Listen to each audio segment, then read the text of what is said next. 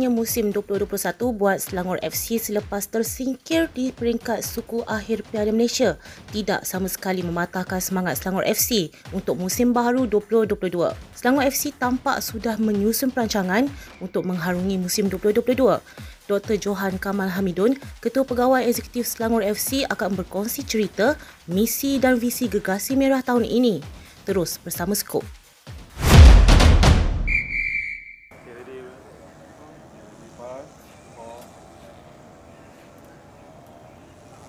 Uh, pasukan Selangor FC untuk musim 2022 ni dah kita dah mulakan persiapan beberapa bulan yang lepas.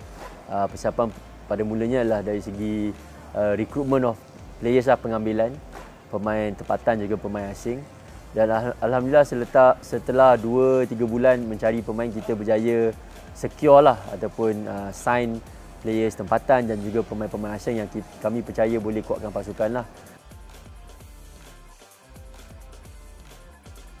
Uh, buat masa ini kami sangat-sangat gembira dengan uh, persiapan pemain. Uh, so far mereka berada pada tahap kecergasan yang baik.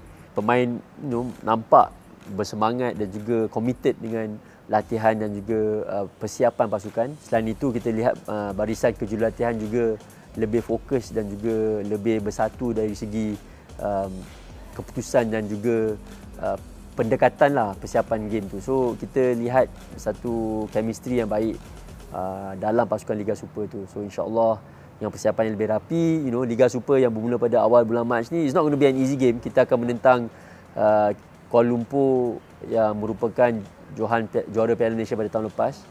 So the first game against Kuala Lumpur di uh, gelanggang mereka not going to be an easy feat but saya yakin dengan persiapan dan juga kualiti yang kita ada yang kita boleh cuba mendapatkan suatu keputusan yang positif lah dalam uh, perlawanan pertama Liga Super insya-Allah. Ni bila kita cakap pasal DNA ni bermaksud that uh, seluruh klub uh, daripada umur paling muda hingga pasukan utama bermain dengan cara yang sama. Uh, mereka menjalankan latihan dengan cara yang sama mereka membuat persiapan yang sama recovery yang sama. Jadi kita nak selaraskan uh, dari segi pendekatan terhadap bola sepak tu kita selaraskan daripada skuad paling muda sampailah skuad paling senior. And itu maksudnya DNA lah. Maksudnya kita macam modul kita. Kita punya modul ataupun pedagogi kita. So that uh, bila kita selaraskan uh, pendekatan terhadap bola sepak kalau lah pemain muda tu let's say umur dia 17 tahun satu hari dia naik ke pasukan utama dia tak ada mas tak ada masalah untuk uh, adapt uh, sesuaikan diri. Sebab dia pun dibesarkan ataupun dia pun di, di, di melalui development yang sama. So itu maksudnya DNA lah. Maksudnya modul yang sama. So kita memang berpegang teguh ataupun uh, kita mengikut uh, dengan dengan baik DNA yang kita dah persetujui uh, sejak 2 tahun lepas. And um, uh, penglibatan coach Michael sebagai ketujuh latih untuk pasukan utama adalah satu langkah yang saya rasa sangat baik. Kerana beliau merupakan salah seorang tonggak utama yang uh, membangunkan DNA ini ataupun yang uh, uh, yang develop lah DNA ini jadi saya rasa he would be the best person untuk betul-betul laksanakan lah di pasukan uh, skuad utama ya yeah, where we need to get results lah untuk tahun ni. Jadi satu, saya saya rasakan satu perkembangan yang positif lah yang beliau menjadi ketua jurulatih first team. Saya yakin uh, tahun ni merupakan satu tahun yang persiapannya le- uh, sangat baik and kita banyak belajar daripada kekurangan dan juga kesilapan yang berlaku sebelum ini. So it's very important that we learn from these mistakes. Uh, ada benda kita terlepas pandang, kita cuba perbaiki. And saya rasa antara benda yang paling susah nak uh, cuba betulkan ialah dari segi um, pengambilan pemain tempat uh, pemain asing lah, foreign players kan. And ini satu orang sangat satu gamble sometimes kan. Bukanlah gamble yang kita um, macam mana tanpa uh, sebarang apa uh, justification kita main ambil je tak ada. Tapi uh, pengambilan pemain asing ni memang kadang-kadang boleh make or break lah season. Jadi bila kita lihat pemain seperti daripada Afrika, daripada Amerika Selatan, daripada Timur Tengah, um, so far kita lihat rata-rata kumpulan pemain-pemain ni lebih cepat sesuaikan diri. And sometimes kita perlukan benda tu kerana di Liga Malaysia ni pemain asing memainkan peranan yang sangat besar uh, dalam liga kita lah. Uh, seperti saya cakap dia make or break a team lah. Jadi uh, dari segi menyesuaikan diri tu kena cepat. Dia tak boleh nak ambil masa setahun. tak boleh. So, so that's why kita rasakan uh, pengambilan pemain daripada Timur Tengah, daripada Afrika, daripada Amerika Latin uh, lebih sesuai di di, di Malaysia lah. Uh, buat masa ni itu kita punya pendekatan lah untuk untuk musim ni. Dan saya rasa tahun ni pengambilan pemain asing so far nampak positif. Uh, pemain kita kami bawa masuk nampak uh, sesuai dengan uh, gameplay yang kita nak main untuk tahun ni insya-Allah. Uh, rata-rata semua penyokong maklum yang Selangor ni merupakan sebuah uh, pasukan dan sebuah kelab yang mempunyai sejarah yang besar.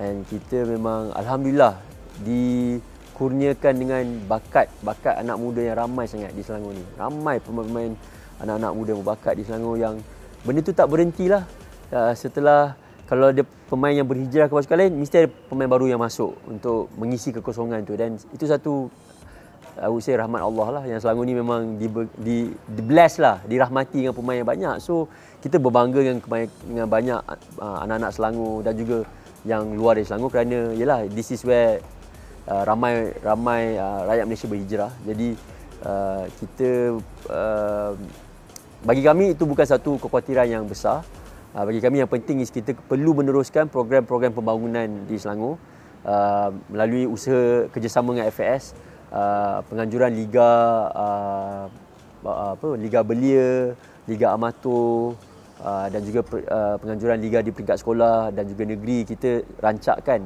untuk pastikan yang sentiasa ada um, pengisian tempat-tempat kosong oleh bakat-bakat muda di Selangor. So bagi saya bukan satu masalah yang besar.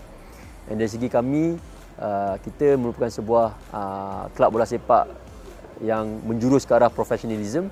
Dan dalam bisnes bola sepak memang memang lumrah jual beli pemain. Memang lumrah. Uh, and kalau seandainya pemain itu berhijrah ke pasukan lain and Selangor diberikan pembayaran yang setimpal dengan harga nilai pemain itu then that that is business of football.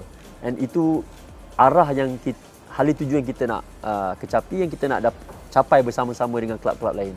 Jadi bagi saya itu satu uh, situasi yang positif lah untuk industri bola sepak di mana ada jual beli pemain, ada transaction of money, uh, daripada Malaysia, uh, pasukan Malaysia dan juga di luar Malaysia. So that's what kita nak cuba um, we want to go towards lah. Kita punya target untuk tahun ni is kita nak qualify to uh, regional competition lah. So either ACL ataupun AFC. Uh, but as long as we get into regional, you know, AFC Cup pun bagi saya satu pencapaian yang baik, satu peningkatan uh, daripada tahun ini dan uh, berbanding tahun lepas lah. So if we can get qualify for AFC uh, Cup or ACL, it will be a huge achievement for us lah untuk tahun ini. Itu apa yang kami letak lah target kita untuk tahun ini. Pada tahun ini saya lihat banyak pasukan membuat persiapan yang sangat rapi lah. And of course, Johor is is definitely going to be title contenders setiap tahun. Mereka uh, membuat uh, rekrutmen pemain-pemain asing yang sangat-sangat berkualiti dan saya rasa mereka akan terus untuk be dominant in the local scene because diorang pun tengah target ACL kan jadi of course they will always they will they will they will perform well uh, bagi saya Terengganu uh, tidak kurang hebatnya. Uh, coach Nafuzi is a very talented coach dan mereka juga telah bawa masuk pemain-pemain asing dan juga tempatan yang baik. Um, so they will also be good.